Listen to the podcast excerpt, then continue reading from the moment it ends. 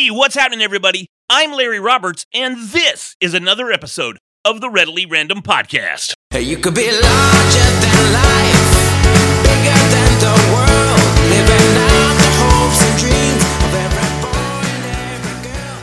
You could find- I tell you what, today's episode is definitely going to take us down the path of living larger than life. I've got someone here that is going to blow your mind because it blows my mind. And it's kind of funny, you know, because I've always been uh, drawn to our subject matter today. Now, not this, not our guest. I didn't know him, to be honest with you. But my, my point is that the subject matter is something that I've always loved. And I mean, honestly, it goes back. I can remember, shoot, I'd say it's nineteen eighty-three is when I first was introduced to the topic. And I'll tell you how that was and how, I, how that happened at eleven years old uh, as we progress through the interview. But let's go ahead and give you a nice, solid intro for our guest. Doctor Eric Cole is a world-renowned cybersecurity expert with more than thirty years of network security experience. He's a distinguished cybersecurity expert and a keynote speaker who helps organizations curtail the risk of cyber threats. He's worked with a variety of clients ranging from Fortune fifty companies to top international banks to even the C I A, who he was a professional hacker for, actually. So as a pioneer in the area of cybersecurity, that's our topic for today. He's been inducted into the InfoSec Hall of Fame, awarded the Cyber Wingman Award from the U S Air Force, received multiple accommodations from the C I A, and was part of the Commission on Cybersecurity for President Obama. He's been the featured speaker at many security events and has also been interviewed by several chief media outlets such as C N N, C B S News, Fox News, and sixty minutes. And uh, just between you guys and me, I think he's going to add Readily Random to his About page after this is over, but we'll see how it plays out. So, hey, Doctor Cole, welcome to the Readily Random Podcast. Thank you. Whenever I hear that intro, I always think I need to have some hobbies, man. I'm I'm way too busy with work. Dude, you have accomplished more in your lifetime than a lot of people, uh, probably decades of folks ha- have ever accomplished. It's just amazing. Thank you, my friend. A pleasure to be here. Thank you so much for joining me. And, you know, it's funny because I, I had to do my homework for this one because I knew that you really knew what you were talking about. You were going to come on, on here and kind of blow your way through the interview. So I had to had to bone up a bit. And it started off by I picked up this book, uh, How Google Works. So I, I read this one, and now I've got a good understanding of the algorithm. I know exactly what's happening here. So don't try to get sneaky on me because I can. I, I know I know the book. All right. The next one, the next one's big. The next one's big. This one is Controlling the Human Element of Security by someone that I'm sure you probably know, The Art of Deception by Kevin Mitnick. Oh, yeah. Kevin's a good buddy of mine. Good guy. I assumed yep. as much. Yes. So, uh, you know, and this kind of leads me back to where I was eleven years old and I saw a movie. It was an M G M movie in nineteen eighty-three called, can you guess it? Uh, War Games, Sneakers. War Games, there it is. War Games. It I War Games. Yes, it was War Games.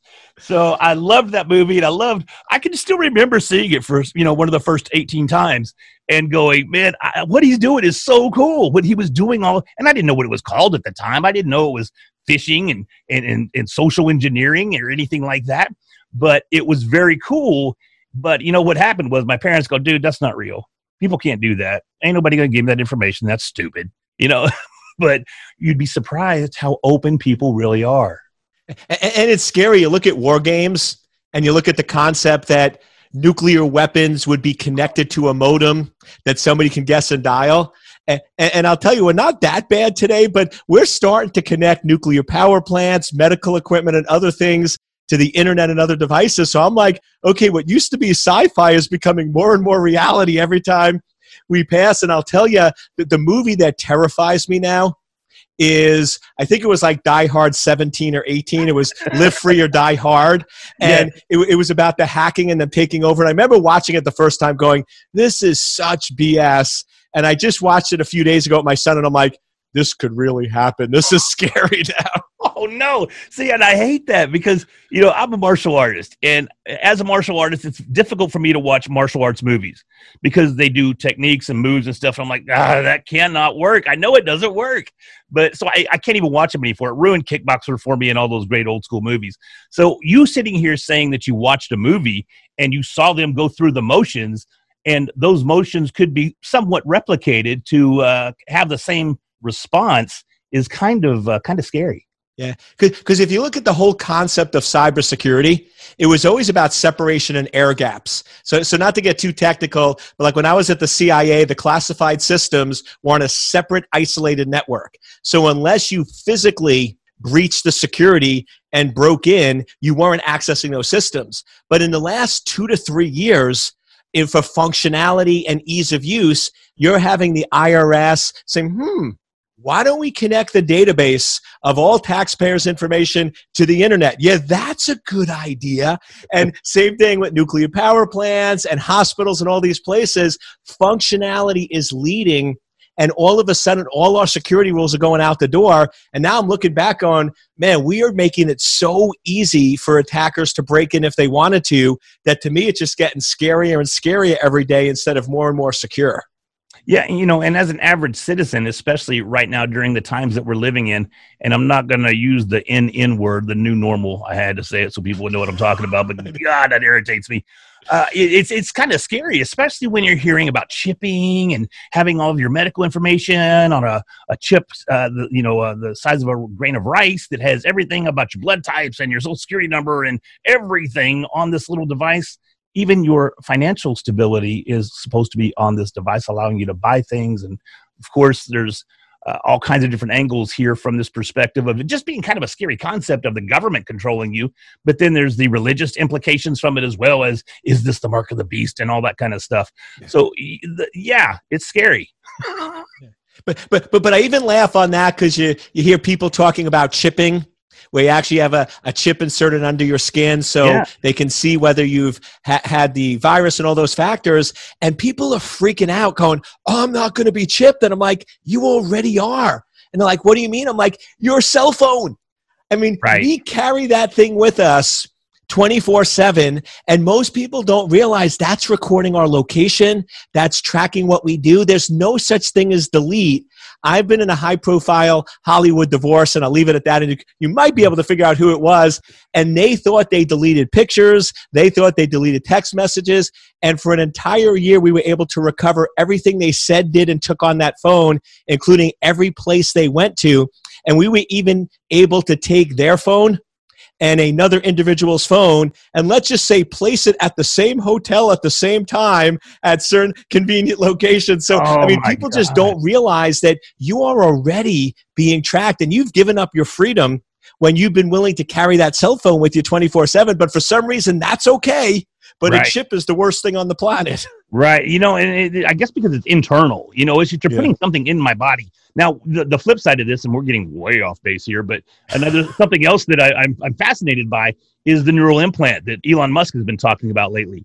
Now, I wouldn't hesitate to do that, but for some reason, a chip in my webbing of my thumb and my forefinger, that's some scary stuff. I don't know why that is. Why is that? It's because of the religious implications and the implied afterlife implications, I would assume, is, is the vast majority of it. But it would be the same thing. Go ahead. I'm sorry. I was going to say, I like it because I'm always losing my phone and my wallet. And if it's in my body and my skin, hey, it's it, it's easier to find. Yeah, no, no, I, I just love with the whole COVID nineteen thing going on, because it's like taking people that were crazy and like making them super crazy. Like, like I, I love Elon Musk, man, but that guy's a, a, a little bit on the crazy train lately, but I just love watching that, and Bill Gates and, and all these people just go to the next level of crazy. yeah, it's, it's, it's, but you know, honestly, we sit here and for the last couple of decades, we have seen science fiction come to life. Yep. And honestly, I don't know that there's many movies out there other than the most current movies that reflect science, quote unquote, fiction that hasn't been created or hasn't been personified in some fashion. And that's kind of freaky. Who's doing all this fortune telling, and who's telling Hollywood to make these movies that are showing our future, you know? Yeah.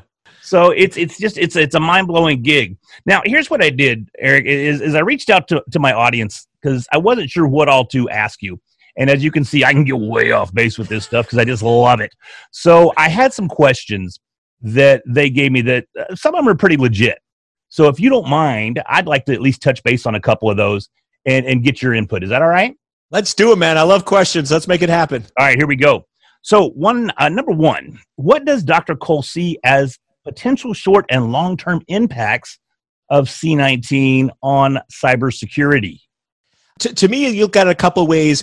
Is COVID nineteen hit us like out of the box. It, it seems like we woke up one day and we were going into the office, going to the gym and going to restaurants. And literally in twenty-four hours, our life changed. And what you have to remember in all these situations, functionality always leads, security always follows. So you had all these companies that are letting people work from home, letting people use their home computers that might be Windows seven, X P, right? It's it's crazy. Crazy. You have people taking servers that were visible, sorry, that were private, and now they're visible. You have companies moving data to the cloud. So you're creating this huge exposure point. And I know you've heard a lot of people say it, and I'm not the sky is falling Chicken Little type guy, but we have created the perfect scenario where if in September, October timeframe, there is not a massive massive cyber attack, then I would be utterly surprised, because we have just created this scenario that created so many exposure points. We're so paranoid about functionality, we're ignoring security. Now, on the flip side, what I think this does, which I actually think is a good thing, it shifts a lot more security to the individual.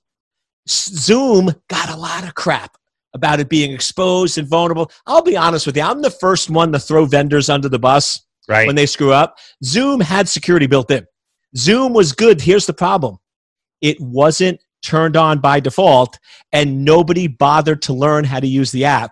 So to me, Zoom is a good lesson. If you're going to drive a car, you learn about the safety features. If you're going to use the internet, learn about the safety features. So I think it's going to push a lot more responsibility to the individual, where now all of a sudden people are going to start to recognize they're responsible for cybersecurity, and they can't just rely on their company in order to do that. Well, see, and that's something we're, we're always always uh, accustomed to, is somebody else taking care of it for us. Yep. You know, I've had an, an I T background for over twenty years. So security's always been something that I, I, I was fascinated by it as a child even, but it's something that I've been in, introduced to at a professional level. So security was always the forefront of our, of our department, as a matter of fact. So it's, it's, it's, but the thing is, it's not that way for everybody. You know, if you take somebody out of accounting, they, they don't even know how the computer works. All they know is that they're trying to post their, their debits and their credits or whatever it may be doing, and they're going to take their laptop home, or they're going to dial into Citrix, and they're going to be doing the same thing. But who knows, as you pointed it out, you know, where are the fault points there? Where are, they're right on a potential fault line, and it's out of the company's control. Exactly. And this has always been true. But to me, if you really want to get the best security advice on the planet, I'll give it to you right now. Okay. You are a target. As soon as you wake up and recognize that whoever you are, if you have ten dollars in the bank account, if you have a small little apartment, or if you're a millionaire, billionaire, you are a target. The adversary doesn't care. They are going after anybody they can, and they'll take a dollar from you. And if you take a dollar from a million people, you've made a million bucks. So to me, the best thing that people could recognize out of the whole COVID nineteen and all the phishing scams and attacks we're seeing out there is wake up every single day recognizing you are a target, and recognize that cybersecurity is your responsibility. That's just another case of, oh, it'll never happen to me. Exactly. Until you know, it does. I mean, why is it when it when, when when you download something and all of a sudden your windows lock up and you have to dial this number and pay them five hundred dollars to unlock your your your browser? Tell me what how how is that not on you to to avoid? You know, people go, I don't want that McAfee stuff on my computer. It takes up too much resources.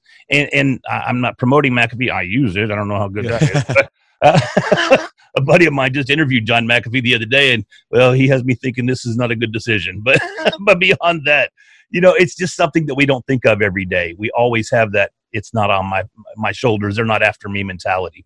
So, all right, let's look at the next one. What is the most important thing individuals should be concerned about regarding their own data in today's new normal? And I think we pretty much just covered that by saying everything. Right, exactly. But but what it's going to come down to is, in cybersecurity, prevention is ideal, but detection is a must. Everyone always wants to prevent an attack, but let me help you out. It's going to happen. So the best advice I could give you is for anything that can impact you, your bank account, your credit card, your personal information, turn on account monitoring. Do you realize Every time somebody tries to withdraw money from your bank account or do an electronic fund transfer, you can get a text notification. Do you realize anytime somebody tries to utilize your credit card or makes a charge, you can get a text notification? That's the best way to manage your security, because most people don't realize that if you use a debit card, when somebody steals that, the money comes directly out of your account. And if you don't catch that typically in twenty-four to forty-eight hours, that money's gone. Now, I always have people wow. going, oh, but Eric, it happened that I got my money back. Yeah, because you had a nice bank. But they don't have to do that. So have visibility into what's happening and do monitoring. And then once again, I'll get some people, but Eric, I don't want to get a text notification every time I go to the bank or every time I use my credit card. Let me teach you another lesson in cybersecurity. You're going to pay.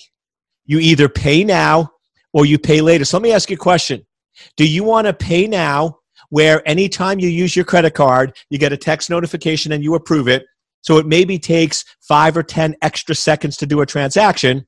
Or do you want to not have that inconvenience, and in seven months when your identity and bank account gets wiped out, you now have to spend ten thousand dollars and two hundred hours on fixing it? The choice is yours, A or B, and that's what people don't realize. You get a little inconvenience now or a lot of inconvenience later. And, and they don't realize that because they don't they don't understand the scope. You know, the, the scope of, of, of a breach is extremely significant. You, you nailed it right there by tens of thousands of dollars potentially, as well as the hundreds of hours of time. Because those breaches, they go on and on and on and on. And it takes you forever to get ahead of everything and get a lock back on your life. Exactly. Well, when your identity gets stolen, you never get it back. You just control the damage. Well, that makes it even worse. Thanks. Okay, we got two more, if that's all right with you. Absolutely. What is, what is the primary thing all companies, let's take it a little larger here, okay. companies should be thinking about right now related to protecting themselves from breaches? To me, the best way to look at cybersecurity, it's managing risk to your critical data. So if we really want to look at what cybersecurity is all about, it's understanding the risk and making sure your critical data is protected and secure. So the best thing you could do for a company is train all of your decision makers to ask a second question. And what I mean is when people make decisions today, they always ask one question. What is the value or benefit? So if you come to me and say, hey, Eric, I know the company blocks U S B drive access, but I can increase my productivity by thirty percent. What do they say? Yes, because thirty percent is good. I need to put a new server on the internet. Functionality, increase customer, increase revenue, that's good, but they're only focused on what is the value or benefit. But here's what I want you to do.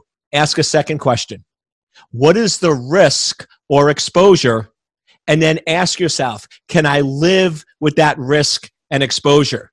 Because if we as business leaders said, okay, the value is I can increase productivity by thirty percent, but the risk or exposure is we could lose twenty million dollars.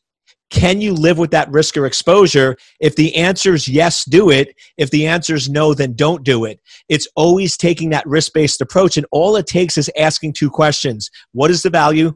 What is the risk? And that's why I always find it funny when people ask me, should we do this? Is this secure? I'm like, you're asking the wrong question. It's, are you willing to accept the risk? And I'll give you a real interesting twist on this.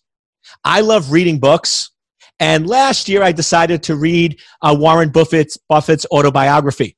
And what I realized is the way Warren Buffett invests is he asks two questions. What is the upside? What is the downside? And he only invests if he can minimize or reduce the downside.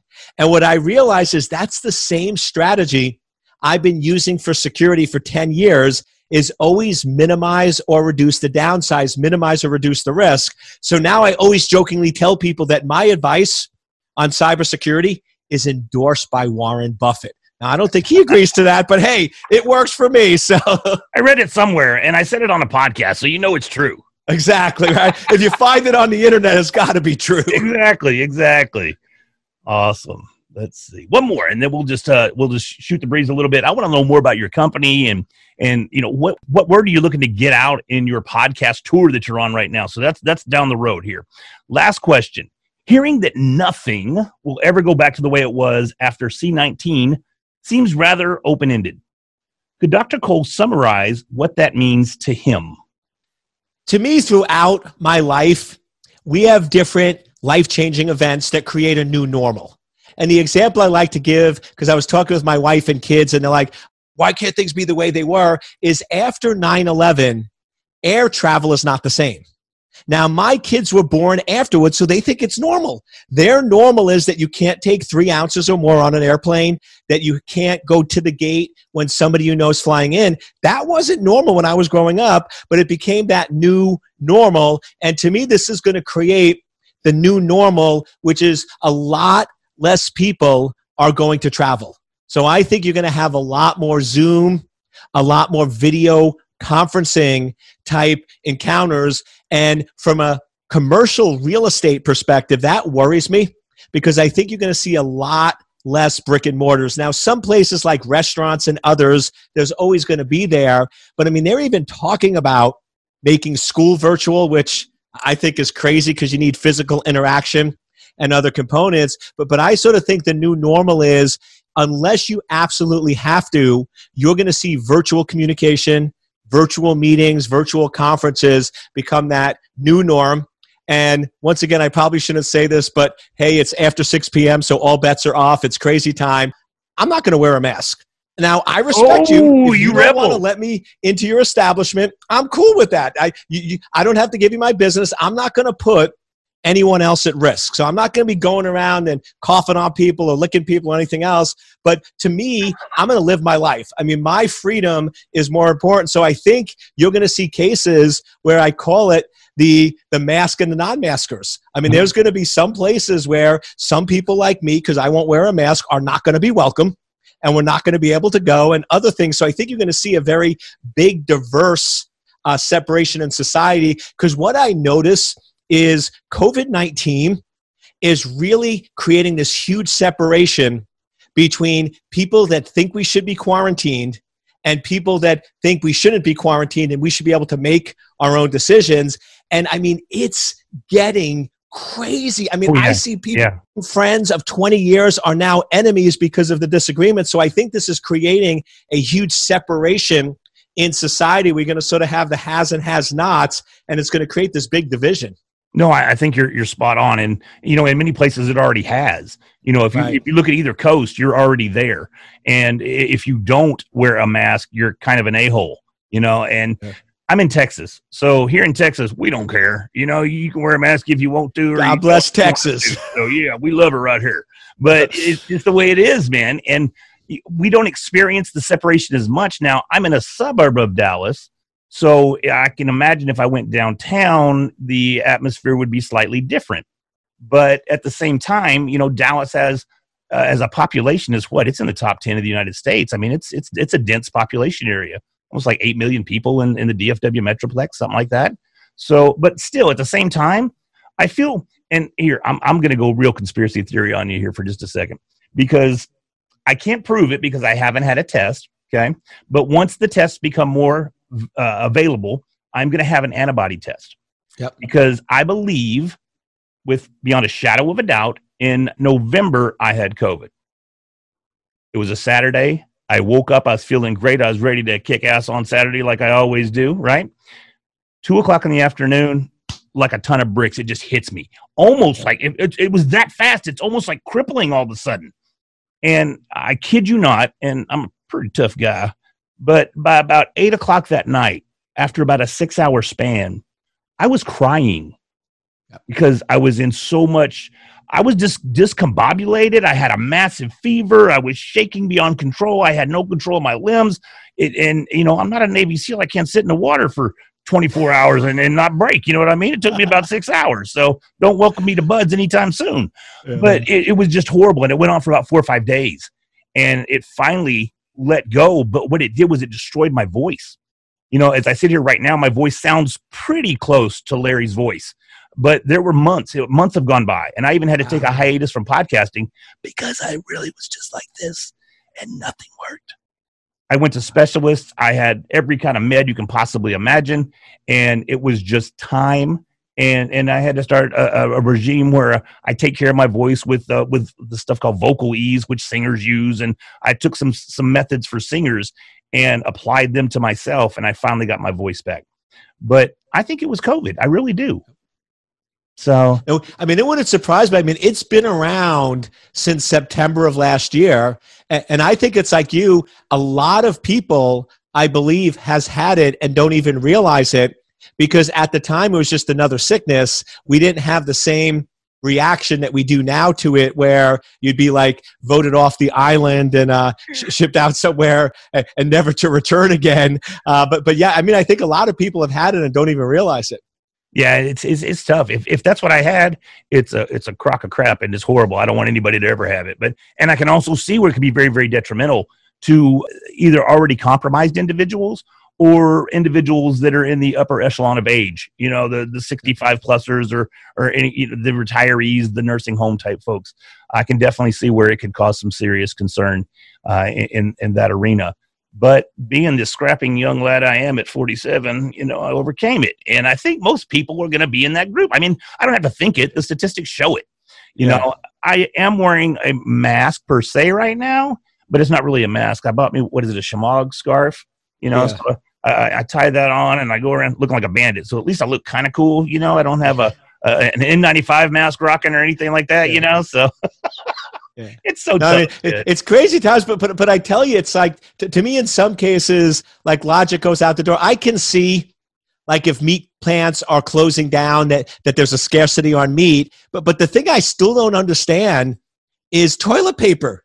Did, I mean, COVID nineteen doesn't cause you to poop more. I mean, I, did people not have good hygiene? I mean, I just, I don't understand it. And, and, and it's funny. And from Texas, you'll appreciate this. Me and my wife don't watch the news a lot and I travel. So she had no idea what was going on. And by the time we did, we couldn't get toilet paper. And I come home from my trip and there's no toilet paper. So I immediately go to the gun store and buy all the ammo. And she's like, "What are you doing?" I'm like, "I'm going to get toilet paper one way or another, right? I, I, I'm going to win here." And, and then all of a sudden it started coming back. But I mean, just some of the things that are scarcity now just yes. like boggle my mind. I'm like, what's the logic here? Yep. You know, it's interesting. I'm just, I do most everything via Amazon or by delivery, right? Some other form of delivery. And just the things that I couldn't get delivered were mind boggling. And I'm like, how, why is that out of stock? I don't even get this, you know, but I was in the exact same boat. I bought ammo and I, you can bet every gun in the house is ready to rock and roll because somebody's coming after my stash. You know, they, I, I got my cash, everything over here and ain't nobody getting it. So tell me, what is behind your tour of podcasting? What, what message are you looking to spread? Obviously it's cybersecurity, but it, can, can you narrow that down for me and give me a little more focus on that?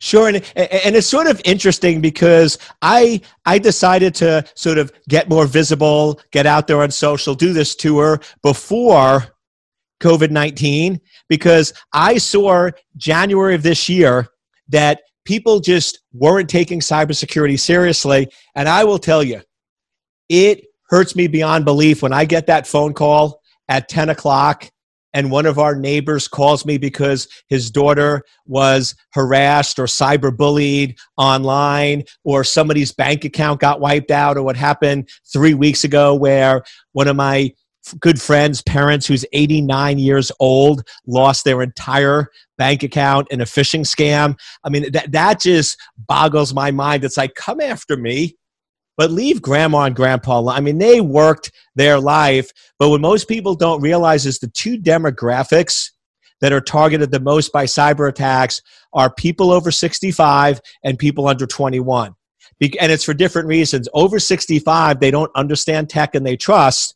And under twenty-one, they love their tech and they trust, but it has that same problem. So I'm like, I need to start raising awareness. And I sort of joke, I want to be the Nader of cybersecurity. If you remember Unsafe at Any Speed, Ralph Nader in mm-hmm. the seventies uh, with seatbelts, I, I want to be that person to cybersecurity because it is getting out of control and it doesn't need to be. Cybersecurity doesn't need to be difficult if you're just super careful in what you click and where you surf. And, and what I recommend, if you have any parents over sixty-five, most of the attacks, most of the malware are made to run on Windows operating systems. It's not that Windows is more vulnerable, it's that ninety percent of all computers run Windows. So what I do, my mom, my mom, my grandparents, aunts and uncles, give them an iPad, give them a tablet, give them a non-Windows device, and now let them surf and click away, and ninety-five percent of the malware won't impact them. So sometimes simple things like just changing the platform and understanding what that exposure is can go a long way to protect yourself. So that's really why I'm on this mission to make cyberspace safe. And to me, until we make it fun, exciting like we are on this podcast, getting people interested, they're not going to understand the two fundamental rules that I mentioned, which is you are a target and that cybersecurity is really your responsibility. Cool deal, man. Cool deal. Well, where can we find more information about you and your company, Secure Anchor? From a company perspective, if you go to secure anchor dot com, that's my company webpage that has corporate information, lots of ebooks. Like we have ebooks on securing Zoom and working from home that are all free. If it's individual, then I recommend just follow me on any social media platform. It's Doctor Eric Cole, D R E R I C C O L E on LinkedIn, Facebook, Instagram, Twitter, because I post a lot of content, a lot of free videos, a lot of ebooks. I really believe in giving back. So there's a lot of free stuff out there that you can listen to, consume. And like I said, it's not hard.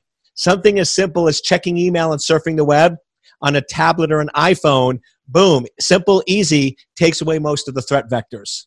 Awesome. Now, I got to tell you, while I was doing my homework also for this show, was you scared me with the Alexa bit, because I watched your Alexa video. And by the way, you've got a great YouTube channel that is that uh, you could definitely go out there and, and, and uh, subscribe to Doctor Cole's YouTube channel. There is some excellent information out there. Very short, digestible videos that are that are great. Very, very insightful. But again, the Alexa video scared the dickens out of me because I got an Alexa sitting right here. Yeah. And you you know why? The only reason I have only one, and it's in my studio, was because I can, I don't want to say it, but I can tell that device to play the Readily Random podcast and it'll do it. And that's cool, right? Nice. So I, I bought it just to just to test that so I can tell people that they can ask their device to play the podcast and it'll actually do it. But you know, the thing is, I've left it plugged in ever since. And just the other, I just the other day, my wife and I were talking, and none, neither one of us said her name, right?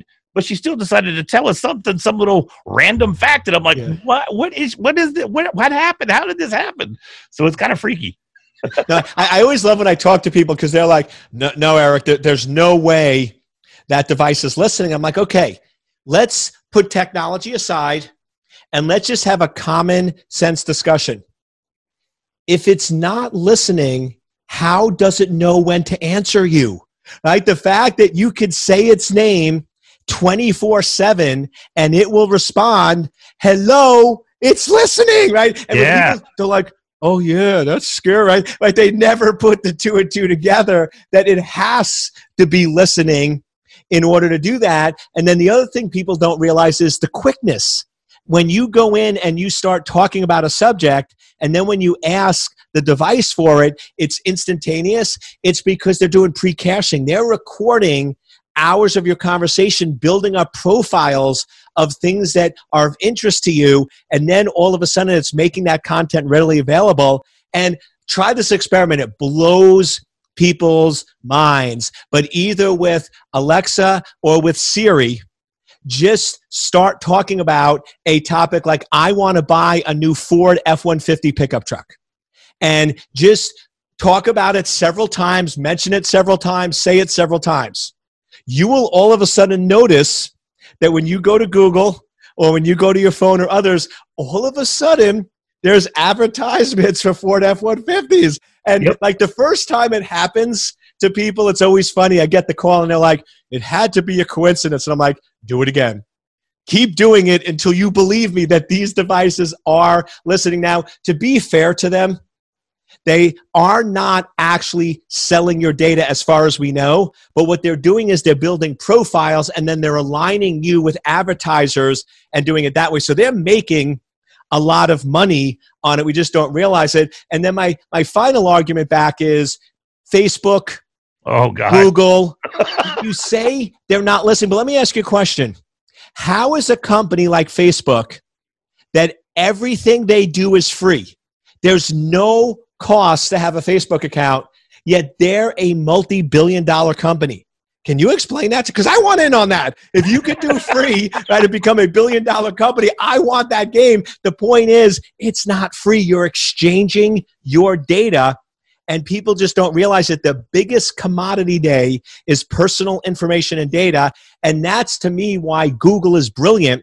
Because think about it, why are they giving free email, free searching, free, free? It's because they're taking your data in exchange, and your data is worth so much more than a search engine or an email. So once again, it shouldn't terrify you that you want to give up everything and become Amish, but you should want to go in and just be a little more careful of who you're saying what to and start protecting and controlling your information.